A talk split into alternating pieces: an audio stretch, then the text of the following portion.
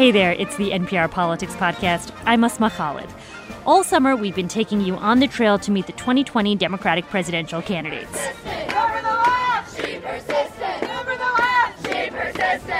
This is a collaboration with New Hampshire Public Radio and Iowa Public Radio, which is why I met IPR's lead political reporter, Clay Masters, in a ballroom in Clear Lake, Iowa. Hey, Asma, welcome back to Iowa. It's been a while. Thank you. It has been a while. The last time I was here was back in January when we saw each other. That was right after Elizabeth Warren, the senator from Massachusetts, had announced her exploratory committee to run for president. That's right. So we are in the historic surf ballroom. This is in Clear Lake, Iowa, and we're here for the Wing Ding.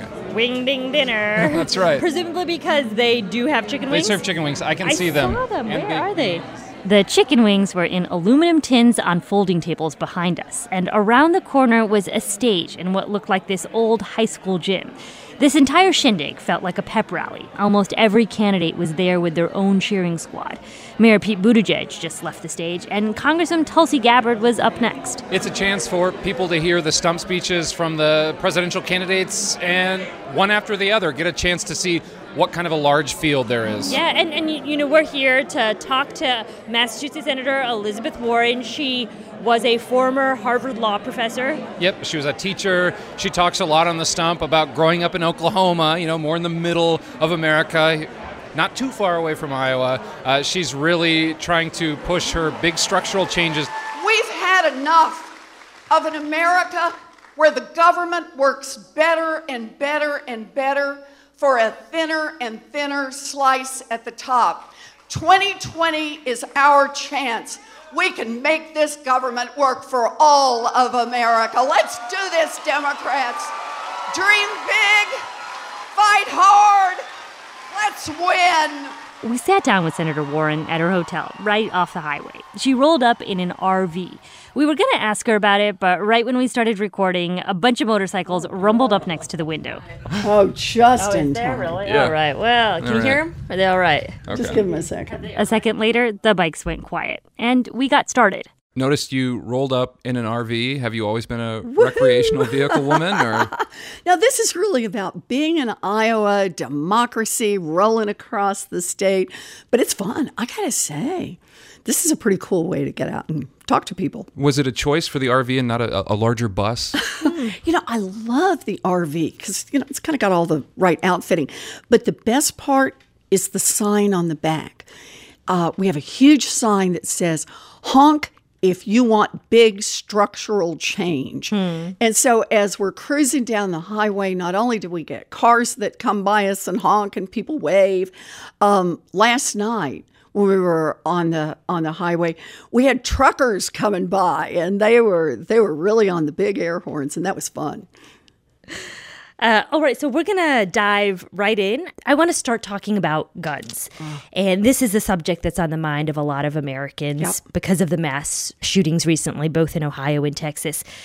You're out with a new plan that includes some ideas that uh, are, are ideas that we've heard a lot about from, from politicians over the years, whether that's uh, stricter background checks or an assault weapons ban. But there's also some proposals in there that are around some more restrictive ideas, like holding gun industry CEOs personally liable and increasing taxes on gun manufacturers from, say, 11% all the way up to 50% politicians have not been able to pass incremental, generally sometimes agreed upon changes to gun reform. So, how would you build consensus to get these ideas passed? So here's how I think about this. We need we need to approach guns and gun safety differently. It's not just, oh, here's one idea, let's go fight about this one idea. And here's a lot of things that we have talked about. Universal background checks, get assault weapons off the streets. I'm all in favor of those. But we're approaching it as if it's one and done or three and done, and then we can all go back to the old ways. I don't think that's the right way to look at it. The way I look at this is we need to set a goal. I want to see us cut the number of deaths by 80%. And and let me just remind you where we were back in 1965 when 5 people died for every million miles traveled on our roads. We decided as a country that we wanted to have better safety for people who traveled. And some of it was obvious uh, seatbelts, right? There, there was a pretty obvious uh, safety glass so the stuff didn't shatter and slash people to death.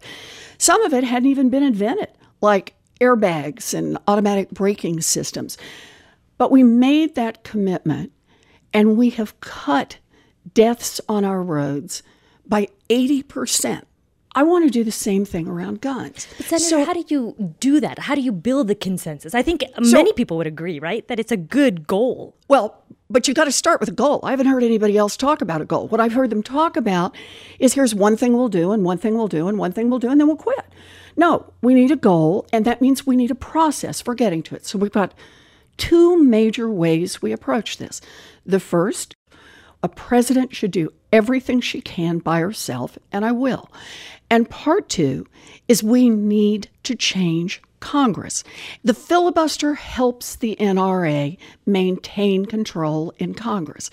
So when I'm president, here's my plan to get rid of the filibuster and to put in place sensible gun legislation proposals that it's going to take Congress to enact and get out there and fight for them. That's how we make change. Well, under this uh, current president, you've chafed over too much executive power from him. I mean, what is the uh, proper balance of power? Uh, among the, well, the, the branches. Can we start with I've chafed when he's used power illegally? Um, you've got to use it within the law. The point is on gun safety, there's a lot we could do within the parameters of the law. And that's exactly what the president should be doing. The president is charged with safety in this country, with helping protect the American people, to be there on the side of the people. You know, much of what I want to see is supported by huge majorities in this country. So the question you have to ask yourself is in a democracy, when overwhelming numbers of people support a change in legislation year after year after year, sustained support for it, why doesn't it happen? And the answer is corruption. It's the NRA, and let's be clear, the gun lobby, the gun manufacturing industry that supports the NRA, not so much about the rank and file members. It's about the money in this. It's about the connections. It's about the lobbying. It's about the campaign contributions.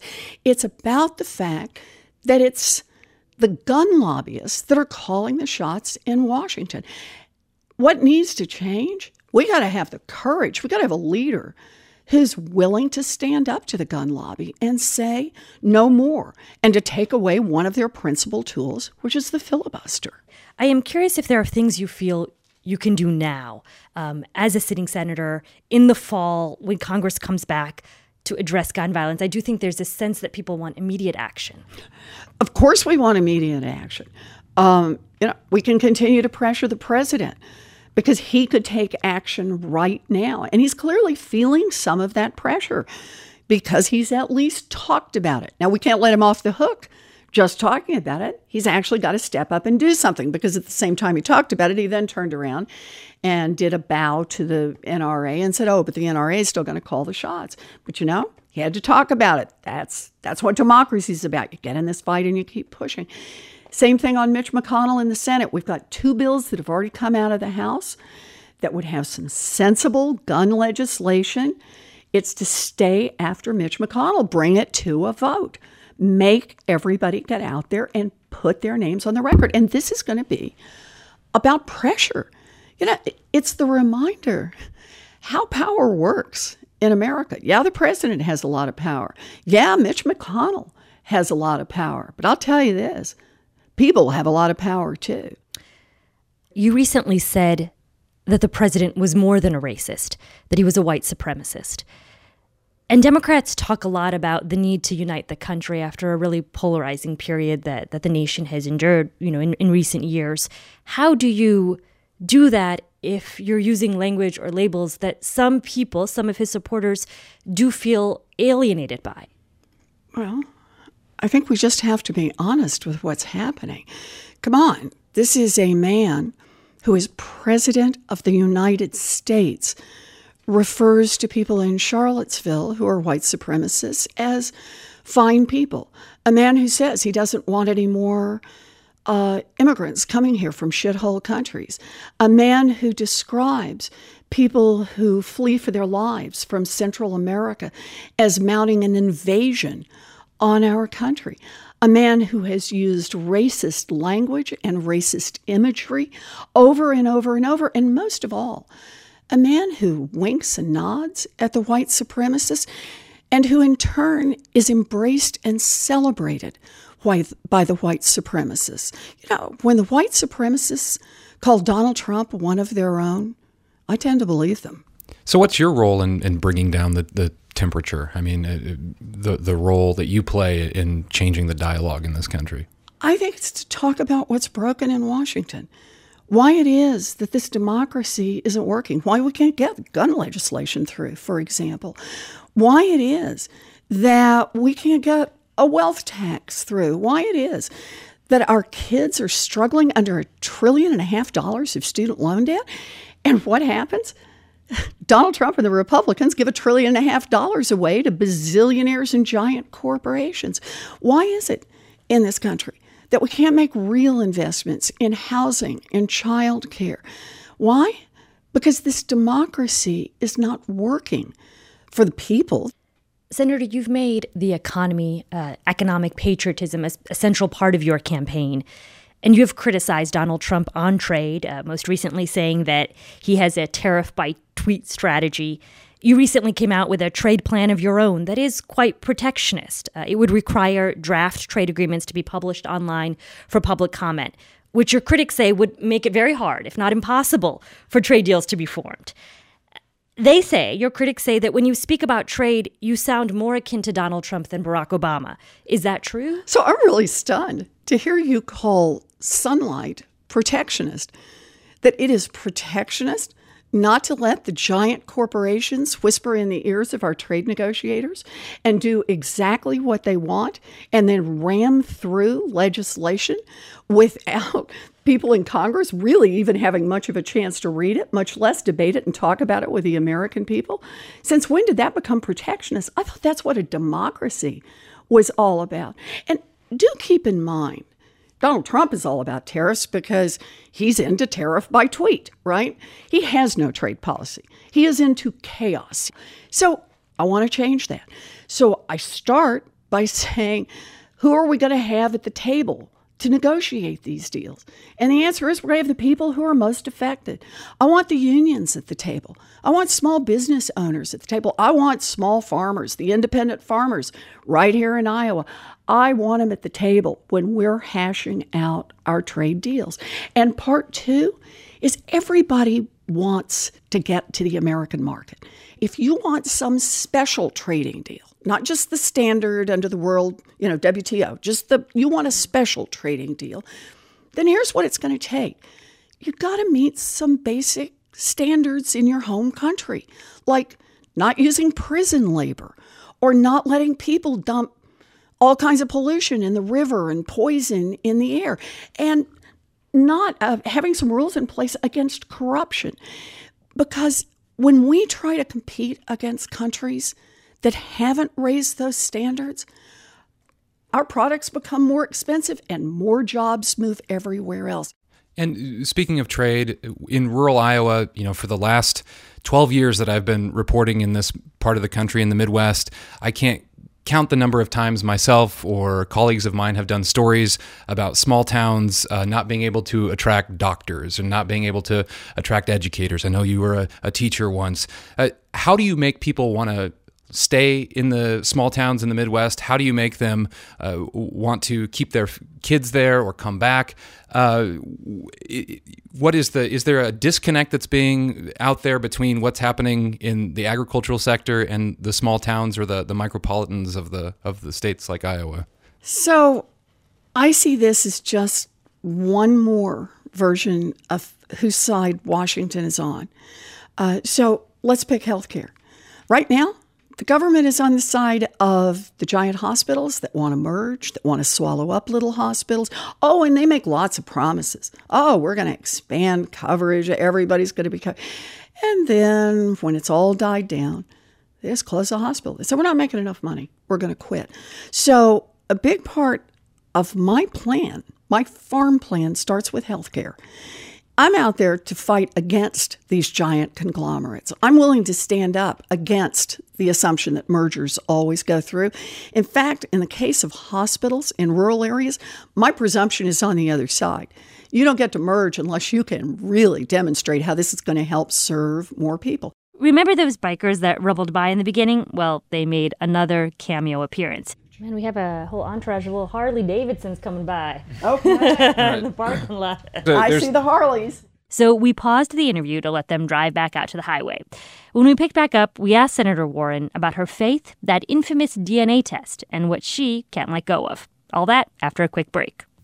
Support for this NPR podcast and the following message come from BetterHelp. BetterHelp offers licensed professional counselors who specialize in issues such as depression, stress, anxiety, and more. Connect with your professional counselor in a safe and private online environment at your convenience. Get help at your own time and your own pace. Schedule secure video or phone sessions, plus chat and text with your therapist. Visit betterhelp.com slash politics to learn more and get 10% off your first month. The world is complicated, but knowing the past can help us understand it so much better. That's where we come in. I'm Rund Abdelfatah. I'm Ramteen Arablouei, and we're the hosts of Throughline, NPR's history podcast. Every week, we'll dig into forgotten stories from the moments that shaped our world. Throughline from NPR. Listen and subscribe now. And we're back. And with the Harleys gone, we were ready for part two of the interview. Part two. Part two.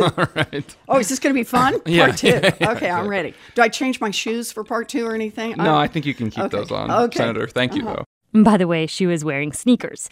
This part of the conversation was really relaxed. Senator Warren put her foot up on the chair and her hand on her knee, and we talked about how her life has affected her politics.